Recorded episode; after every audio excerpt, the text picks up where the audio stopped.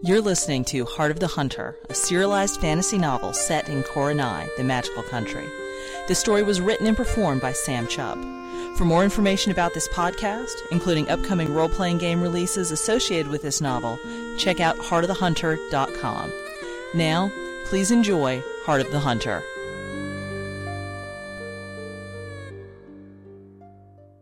Chapter 24 The Ceilidh literally lasted all night. A cycle of dancers dancing, then leaving together to find quiet places, then returning to dance again, kept itself going throughout the night.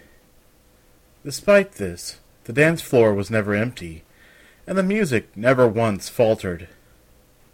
Shifts of cooks from the main house came in throughout the night and refreshed the buffet, and twice some of the stronger men and boys present had been persuaded to roll out another barrel of cider from the cider house.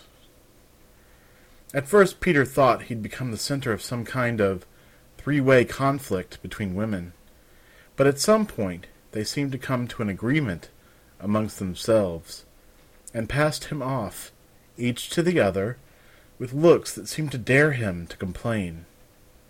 He didn't, of course.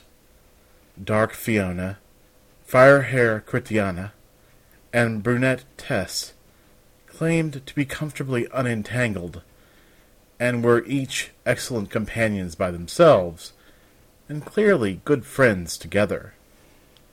By the end of the evening he'd claimed kisses from all three, and learned every kind of Lunargen country dance that existed. The real surprise for Peter came when they, all three, asked to share his bed that evening. Though he initially resisted, Fiona made a comment about his needing to stand up for the honor of Yarian manhood, and Tess convinced him that they would be gentle with him and give him the benefit of their skill. But it was Critiana who won his assent with kisses that turned into love bites only a warrior could be expected to endure, but that none could resist. The priestess Mariel called a brief halt to the dance at midnight, to stand in the midst of the hall and give her blessing on the Ceilidh. It was believed that her blessing would make for enjoyment that had no ill consequences, and it was never taken lightly.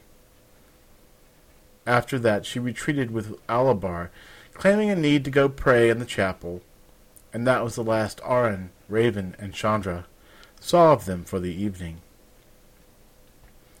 Dav was carried gently out of the hall, heroically drunk and absolutely sated by an honor guard of Cydalians.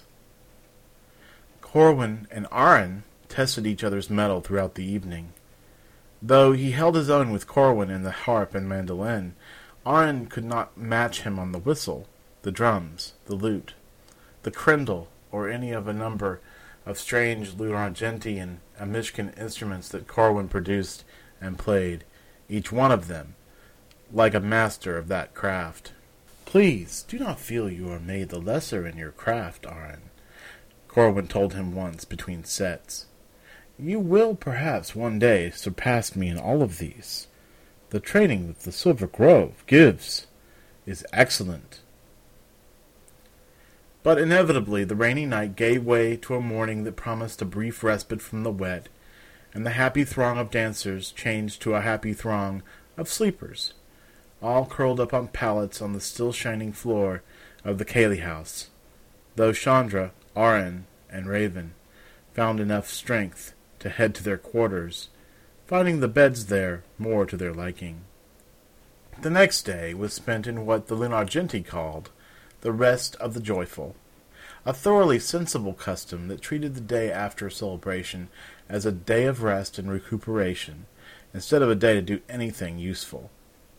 Those who had cared for those who were celebrating could look forward to a reversal of roles in the afternoon, when the sleepy celebrants would awaken and give the night staff their time at leisure.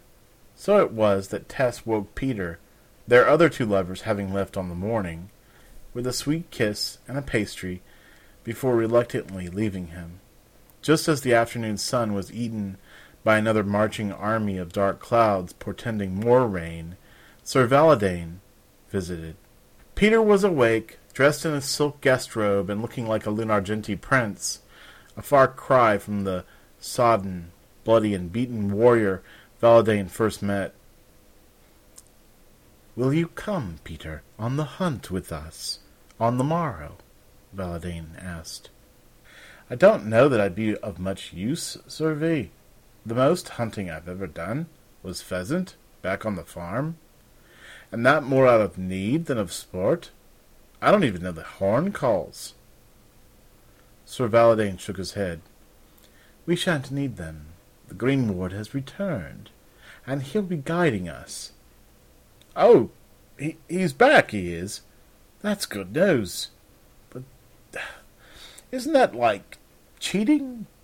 The Green Ward will know quite a bit as to where game is. Yes, he arrived this morning. He walks the spirit pathway, so he travels quickly when he wishes. He has let us know that the herds are over full. From time to time, we need to thin out the deer that wander through the county. So yes, to a certain extent, the Green Ward will be helping us. But it is for a good cause. The newest crop of fawns have been birthed, you see, and the oldest, the aged and infirm, must now be taken. Besides, it is not the hunt that drives us solely, but the opportunity to roam the land, to see what may be seen. Peter gestured outside.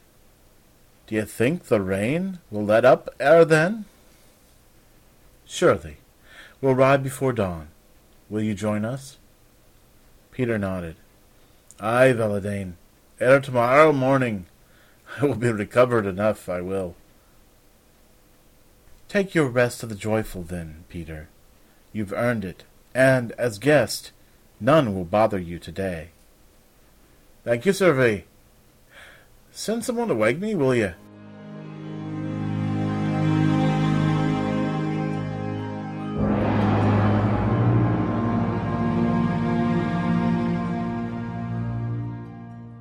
Alabar woke slowly in the midst of silken pillows, frilly throws, feminine softness in all directions.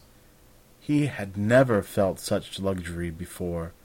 The world seemed to be made of softness. Slowly the world began to make sense, and he blushed to think about how his night had progressed after the two of them had returned to the chapel house after the Ceilidh. Pulling himself free of the bed, Alabar discovered his discarded clothes on the careworn but still functional Amishkin carpets that made up the floor of the room. Leaving so soon, Patra? came a voice from behind him as Mariel entered the room. What? Uh, yes, well, uh, it has stopped raining, you see, and it was in my mind to. Shh, one moment, Alabar, Mariel said, she took one step closer to him and kissed him softly, without preamble, without demand. Now you may continue, Mariel said, smiling. Alabar looked a little giddy, but continued. I do need to check with my caravan. I, I think with the rains gone, they may wish for us to go forward soon. I know, Alabar. As it happens, I hear your sergeant is going hunting with Sir Valadain tomorrow morning, but I also knew last night that you would one day need to move on. However, that does not mean we need to become strangers to one another. Did I not please you in flesh last night? Y- yes, you you pleased me. Ah, uh, Patra, why you sound like a giddy schoolboy. I'm I'm just not entirely certain how one might that is to say, well, how did you encompass your previous lovers? Surely a man as passionate as you would have many. She smiled, pouring him a cup of tea as if she were discussing the weather. Ah, uh, no, actually. So, one or two then? No, um, not as such. Patra, you can't be serious. You have, this night, this was your telltale. the gypsy wasn't choking. Alabar gulped when he heard the word, but he nodded. He suddenly felt very anxious, made worse by her tone. I meant to say something in the midst of it, but I was. Well, we were. There was the poetry, and then the special prayer, and I thought that I would be able to say so, but I was so afraid that something untoward would come of it, and. Well, I'm somewhat distressed you didn't see fit to tell me, but that you do now does me great honor. Great honor? I'm not sure I understand. Well, Patra, it's not every day that a priestess of the light gets a chance to offer the holiest sacrament to a priest of the light. Never mind that our churches may be quarrelsome, but to celebrate the Telltown with one blessed and anointed as you are, to mix prayer and passion with a holy man like yourself? Well, this is a blessing, magnified by a blessing. I see. Well, I'm glad you think so, and, in fact, I feel moved to go and offer a sacrifice in the chapel. Some flowers, perhaps, garlands I will gather in the old wood. Honeysuckle's in bloom now, I think. Public sacrifice? But of course. I wish to thank the lady for sending me such a wonderful lover as yourself. Now, let's see. Where are those petitionary scrolls from Blackpool? Scrolls? Why, of course. I must inscribe my prayer to the lady in specific, or else my sacrifice may go astray. Oh, I see. I. Mariel sat down at her writing desk and began to quickly scribe. Given this day, blah, blah, blah, yes, thanks be to the lady for the Telltown of Patra, Alabar of Rathurkan Abbey. Ah, uh, Holiness, may I... What is it, my dear man? Is aught wrong? I'd really rather it not be public knowledge. I know it is a sacrament to you, and I, I too look fondly upon it. But I can tell you that I was, I have not been. I cannot say that. You're not ashamed of that which we did, are you, Patra? For truly you appeared to enjoy it well enough at the time. No, it is not that, never that. But I am a private man, born of Yar, trained by Alors, who are themselves very private. I would implore you, if needs you must make your offering, can you simply scribe a non-specific petition? Non-specific, eh? Well, it's not as efficacious as a specific one, you know. But I suppose, given the circumstances, we will forego the details. So, that out of the way, would you like to have another go? Excuse me? I said, Patra. Would you like to try again? After all, one time is hardly a basis of comparison. And knowing what I know now, perhaps I could. Mariel began to disrobe yet again, but Alabar stopped her. Hold, dear lady, I must admit my spirit is most enticed, but my body requires things such as food and drink and other kinds of relief. I'm not wishing to say to you, nay, lady, it is really outside of my knowing to do so. Just, I just. Ah, well, yes, I understand, of course. We have a custom here in House Tenuvial. It is called the Rest of the Joyful, where none of us think that the day after a Ceilidh should be aught but recovery and relaxation. Here now, let me turn to giving guestship to my poor Patra lover. Really, what was I thinking? letting my desire for you rule me so.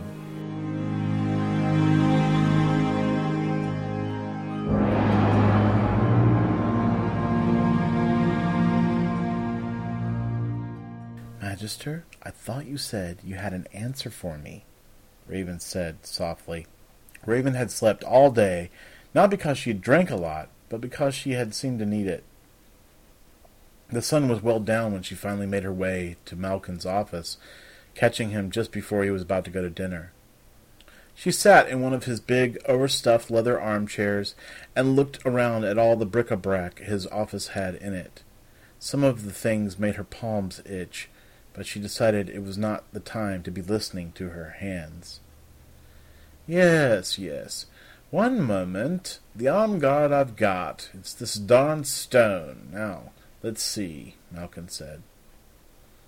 Malkin, that is the thirteenth tome of whatever that you've pulled from the shelf this hour. What are you seeing? Raven asked. Nothing, so far, Malkin said. Why can't I help? Raven asked. Can you read Ancient Farwarian? Malkin asked. Ah, uh, no. Well, there you have it. I said you could take your leave of me if you're so very disenchanted with my presence, Malkin said. No, that's fine. No need. Ah, Malkin said. Magister? Mistress Raven? What exactly are you looking for? This item has a magical signature. I'm hoping that one of these grimoires will have a treasury listing that will explain what this is, or at the very least give us a direction in which to research. The process is drawn out because the Farwarian language is experiential, not linear. Therefore, you're going to have to bear with me. There is no way to skip around, Malkin said. What about my mother's book? Raven asked. What? Well, you said it may have secrets in it, and I can't read it. But you can, Raven said. Hmm. Do you know, Mistress Raven, I did not think of that, Malkin said. That's why I brought it up, Magister, Raven said, grinning. Well, let's take a look, then, he said, cracking open the spell-book and turning pages. Malkin said, Half a moment. Here's something. A journal entry. He read aloud. Sheila Rosethorn thinks the glowing sapphire is something of a fireware, a tutor. She seems pretty intent on the idea. Although she is a bard, and as such is not what I'd call a canny one, she does seem to know what she's about in the magical detections arena. Now I have only but to decide whether to come under its influence. Then, um, okay, here's another one. A few days later. I have taken the leap. At first it was disorienting, but I have come to a reasonable accommodation with it, I believe. It is my hope that it will not now drive me further crazy than I already am. Of course, none of the others know about this, and I am hoping to keep it that way. The Lunargenti would not approve. Hmm. Okay, here's another one, several months later. The loon cornered me today. I had to tell him about the mentor. I'm somewhat chagrined, and now he is regretting his time spent with me. I think that when we reach Blackpool, this company will be split. I think also I will be staying. I'm tired of being on the run. Furthermore, the mentor tells me I'm pregnant. She's speaking of your father, I would assume. Yeah, whatever. So, what are you saying? That you think she got involved with a magical teacher? Some mentor we don't know anything about? Raven asked. I think the gemstone itself is a mentor. The ancients used them to teach their children magic, but they were far more advanced than we are. Even their child learning would be the equivalent of a mage's collegium training today, Malkin said. I see. So the gemstone is a key to a teacher? Raven asked. It is a teacher, a living construct, one that you are meant to merge with, Malkin said. How merge? Merge how? Raven asked. The stories speak of merely putting it to your forehead. I, I, I don't know what happens next, but somehow you become one with the gem, Malkin said. I see. And my mother did this? Raven asked. Not only did she do this, she did it, and she hid the fact of what she did, Malkin said. She never cared much for openness and honesty, Magister, Raven said. As you say. So you think my mother used this mentor thing? Raven asked, incredulously. Malkin nodded. Yes, she used it to sharpen what magical talent she had. Raven put her hands up in a ring on her forehead. And it she wore it like a headband over her forehead? Malkin shook his head. No. It rested within her head. It mystically binds itself to your third eye, which is straight in the center of your forehead. It literally sinks through your skull. Raven turned a little green. That's. that's disgusting. Malkin nodded. Raven sighed. Would it have given her magical power? Malkin thought about that. Quite possibly. As you can probably guess, many wizards throughout history have discovered these items and have tried them out with various results. Good results? Raven asked. Um, not necessarily always. Several mages were driven insane by their mentors. Others were crippled in one area of magic or another. Others lost their talent altogether when their mentors deemed them too weak or untrained to use their powers, Malkin said. How do you get it out if you don't like it? Dig it out with a knife? Raven asked. Uh, from all accounts, that course of action is typically fatal. Usually, the mentor will disengage when it feels as though it cannot further improve on your knowledge, Malkin said. I see. So it decides. Does it control your actions? Not always, but it certainly may. In fact, one famous scholar, Teratos, found himself unable to eat anything requiring chewing. He could not chew. He drank most of his meals for six months. Um, it took that long for him to be rid of his mentor's influence, Malkin said. I see. So, if she had it before, maybe by the time she came to live in Blackpool, she didn't have it any more? Raven said. Perhaps, one thing is certain, however. No mentor has ever worked for anyone twice. So, if she did lose her mentor, she would have lost it forever, Malkin said. Why did she hang on to it then? Raven asked. Perhaps there was hope of selling it. It is very valuable. Any mage worth his salt would be slavering over a mentor that exhibited safe function, Malkin said. As opposed to not eating or breathing or being driven insane, you mean? Raven asked. Yes, just so. Malkin nodded. So someone might be motivated to kill for this thing, wouldn't they? Raven asked. Oh, yes, definitely. Good job keeping it in a special ward box. Farwarian energies tend to advertise themselves to certain persons. Warding it is the only way for you to stay private outside of putting it in your head, Malkin said. I see. Well, fascinating, Raven sighed. Now, this arm guard I have completed my evaluation on. I can tell you that it is quite powerful. I had to ask for a tome to be brought up from the vaults, as I thought I knew what this thing is about, but I had to be sure, Malkin said. Yes, this tome here explains it. It is called The Heart of the Hunter, a talisman made by the tree keeper Oleander and his wizard friend Ambrosius. Oleander was a greensward before rising to the tree keeper council, and Magister Ambrosius earned Beloved of the Trees ranking among the keepers, even if he was not a keeper himself, Malkin said. So it's a tree keeper, a, a druid thing? Raven asked. A greensward thing. A talisman designed to essentially assist a greensward in every discipline or tradition they follow, Malkin said. Ah, there was one of those, uh, greenwards, uh, on the road. We met him, uh, a distant fellow. He gave us the coin that got us here, though, Raven said. Oh, indeed. Was that Warden Kennel? Yes, you know him. Oh, yes, my dear. He is Count Tinuviel's nephew. If he weren't a green ward, he'd be the Baron Garavio, the Lord of Hunt Creek and Tree Tower. He's actually here today, newly arrived from the road.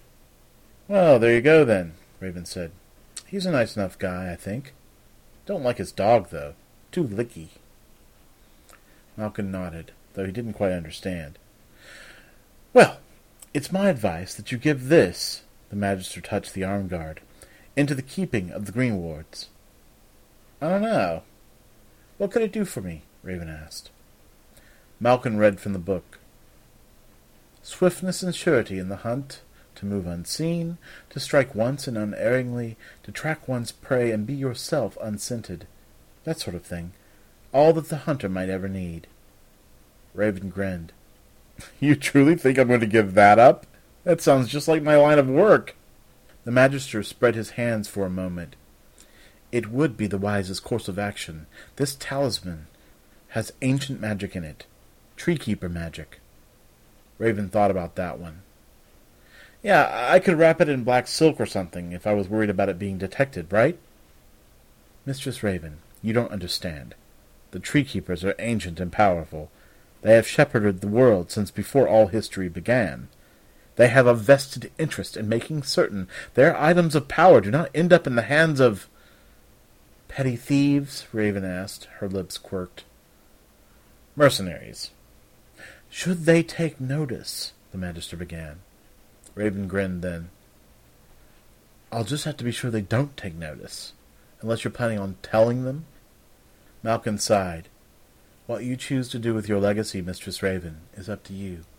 I do not choose for you, and you have come to me in consultation, in confidence. I would not betray that trust. Raven grinned. Hey, you're a nice guy, Magister. Thank you, Mistress Raven. Is there anything further you'd like to know? Malkin asked. Raven looked thoughtful. Does it hurt to put this mentor thing in your head? The Magister shook his head. No, Raven, typically it does not hurt. Okay. Thanks for the help, Magister, Raven said as she rose to go. You're quite welcome, he said, bowing to her. May I ask what your plans are regarding these things? Raven grinned. Yeah, you may ask. Of course, I won't answer, but you may always ask. Good day, Magister, she said, shaking his hand and smiling at him, and left him in his office. Malkin wrapped his hand around a pendant on his neck and whispered softly to it. Yes, she's left. She knows what it is. What happens next is up to her. He rose and picked up the tome he'd been reading, securing the room and dousing the lights. He left for the evening meal.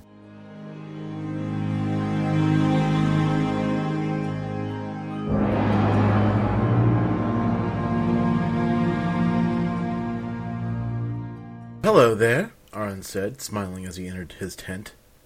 He had found it fully deployed in the confines of the room Chandra had been given to sleep in, and went immediately to open the flap and step in. Chandra yanked a silk robe to cover herself. Here now! Yes, indeed, I am. Good even. What are you doing here? Chandra demanded. This is my tent. My bag. I'm only here to this is my room. Aye, it is. And yet you didn't answer the knock at the door. As a result, I thought. You decided to just come in? Yes, Chandra, I did. My sincere and abject apology. I'll go now. Well, now that you're here, what do you want? The merest nothing, I assure you. I'm sorry to have upset you. Aron, it is your satchel, your tent. You need something. So tell me what it is. Ah, I needed some uh, fiddle oil for my viola, is all. Fiddle oil. Oh, yes, it's Velisti fiddle oil, of course, much better than any of those Lunargenti oils. Could it not have waited? Aron was clearly chagrined. Let's just. Let's forget any of this happened, shall we? I don't think so.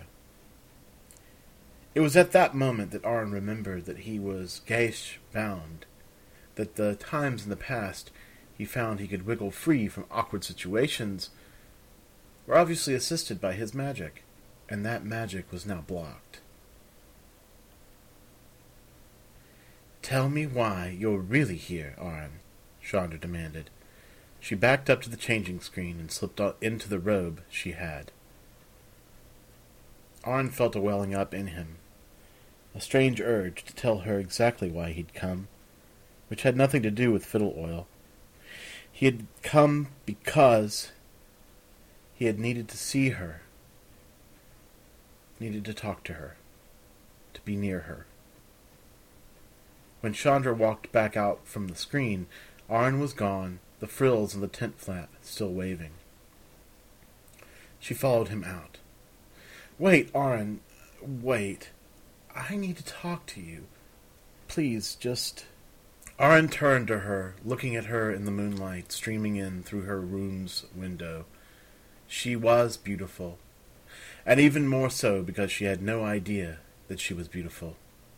Chandra saw Arn in the moonlight, and he looked like some long-lost hero of legend, a man made of silver, but with warm, merry eyes, and the easy grace of a cat. He took a few steps toward her then, showing her he wasn't going to leave. I need your help, I think. I have this ring.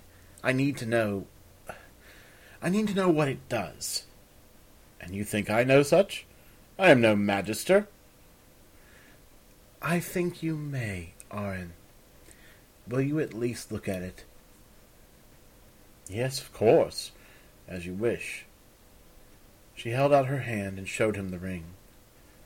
Ah, yes, this is this is a ring of good fortune and wisdom. You you got it from Brother Alabar. Yes, he showed me this. And have you felt any effects from wearing it? I'm still alive. Uh, also, I think I met a teacher. Truly, is it uh, the Magister here? No, a lady, a woman, in the garden last night. The cemetery, you mean? What? That was no garden you were in last night, Chandra. This. It's a memoria a place of the dead. The dead are burned, their ashes placed in urns, the urns ensconced in the wall you saw there. So you saw a woman there. Did she vanish when you looked away? I did, and she. well. I guess she did. There, it is settled. A ghost. What? You met a ghost. Did this unrestful spirit ask anything of you? Demand you pay a price? What? No. Good. Then she's not the poor sort who feeds on one's soul. Arwen. She was a lady, a baroness, I think. So, a fancy pants ghost. Well, I suppose that's better than a hooligan. Really, Arn, don't scare me like this. How am I supposed to learn from a ghost? As easily, or as well, as from any other. Chandra, this power in you just needs training, teaching, focus. A teacher doesn't have to touch you to give you that.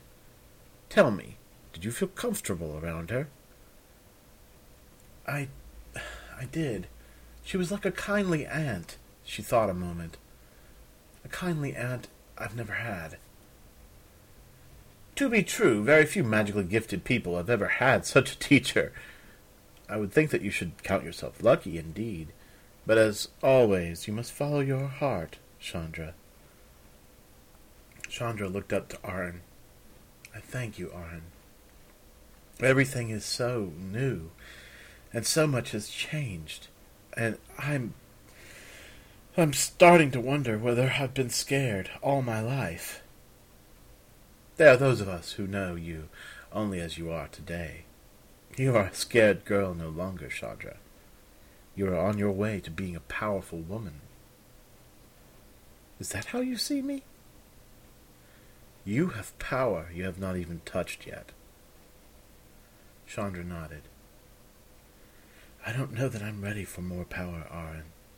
And however strong you think I am, it didn't stop Jack and what he did. What he did was foul.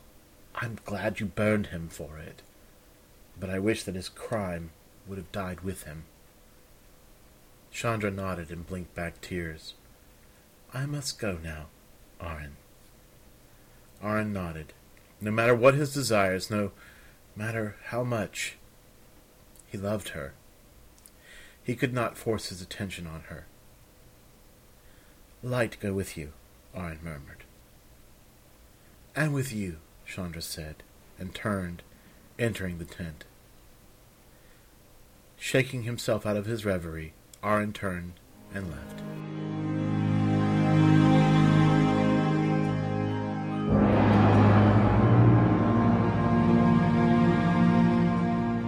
The Hound of the Light paused at the door to the temple before beating it down with fists dipped in living steel.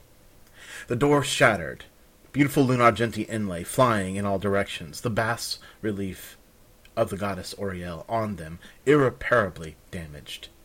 He paused, not because he was at all sorry that he was destroying a priceless artifact, but because he was channeling the punishing power of the light itself into his body.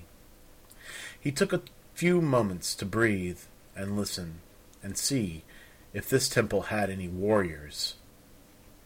But Auriel's Hall is a place of peace, a place of healing, and this day there were no guardians or protectors present.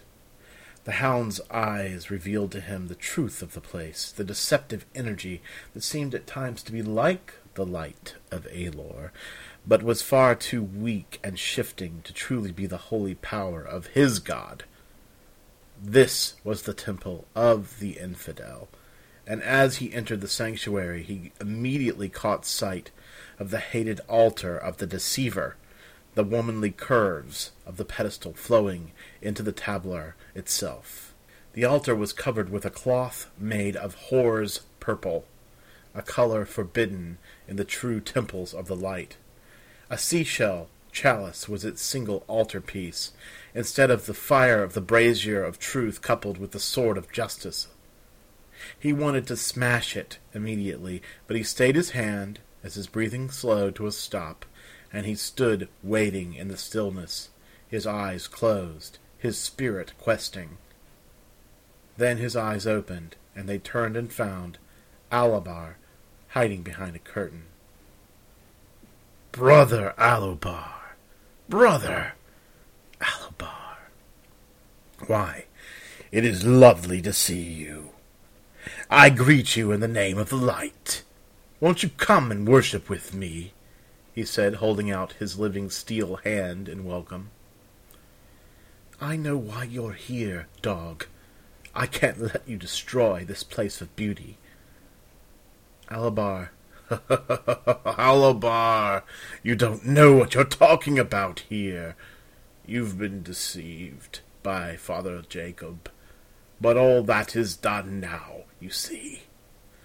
The good father has been dealt with by the justice of the light, and my order has returned to rule Rathurkan. We will begin again the penance that you should have been receiving all this time, Alabar. We will make in you a new place before the Lord of Light. Hound of the Light, I know what you do. This is not about peace or penance. This is about death. You have the blood of my brothers on your hands. You have the stench of death on your breath. Your honeyed words are poison to my ears. Oh, Alabar, you are making this far too hard for yourself. You can't be held responsible for the errors of your betters, but there are limits to the Lord's mercy, Alabar. Limits to his forgiveness. Alabar moved between the hound and the delicate altar of the goddess. I stand by what Father Jacob taught me. I repudiate you and your hate. I drink now from a different cup and the light rejoices in me, Alabar said, and drank deep from the chalice on the altar. Briny sea water turned sweet on his lips, dripping down his neck, becoming sunlight as it did. The hound moved in a blur and dashed the cup out of Alabar's hand, sending it slamming against the far wall, shattering into small pieces. That for your insipid perversion, Alabar, for your crime For your heresy I name you outcast. Three times I name thee traitor of the faith. Three times your name will be written in the book of midnight. Three times will your measure be soaked in filth and burned on the altar of vengeance. And the hounds will catch your scent then, and the hunt will begin, and you can be sure of that. We will find you. In the fullness of time, you too will burn. Get thee out of this place, Warbringer! Get thee out! Begone from this temple! By the light of love, I abjure thee! Alabar said, drawing on the power of his own light, and felt soft hands touch his forearms, a soft body steal up behind him, adding power to his own, and the light became blinding, bright, complete, a palpable thing that pushed the intruder back. We are not called hounds for nothing, Alabar, and we we will never give up the hunt. Remember, remember, came his response, but a surge of the light of peace pushed him out and dispersed the hound. The light suddenly dimmed to only the small pink presence light of Mariel's small personal altar which cast long shadows across her boudoir. Alabar had to blink twice to realize he'd been dreaming, and he shook visibly, cold sweat pouring off his body. Mariel, awakened as well from his nightmare, held him in her arms then, smoothing his head. All will be well. Everything will be well, Alabar. The darkness has been pushed back. You are safe, my love she said, holding him. Tears of grief poured out of him then, for the visitation by the hound must surely portend the death of his mentor Jacob and all of his brothers in the abbey. Must I lose everything, Mariel? Alabar said, crying. Jacob knew what he was doing, Alabar, and he knew that one day the hounds would come to Rethurkin. He told me that it was worth it, and I have to believe it. You will have to believe it or not, as you will. Alabar looked up into her eyes. I feel very much alone now. Mariel smiled then, and put her hand on an oak leaf pendant around her neck that Alabar had not noticed until this moment. You needn't be. Tell me, Alabar, do you believe in the balance?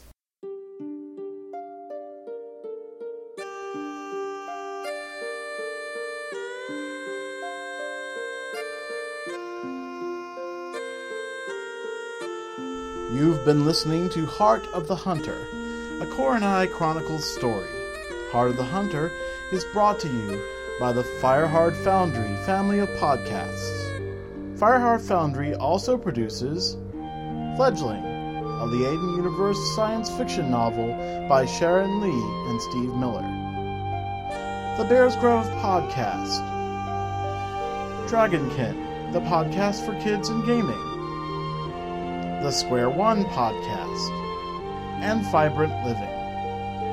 Find out more about the Fireheart Foundry at fireheartfoundry.com. This podcast is brought to you under a Creative Commons Attribution, No Derivatives, No Commercial Use, License 2.5. Music is provided by the Podsafe Music Network at music.podshow.com.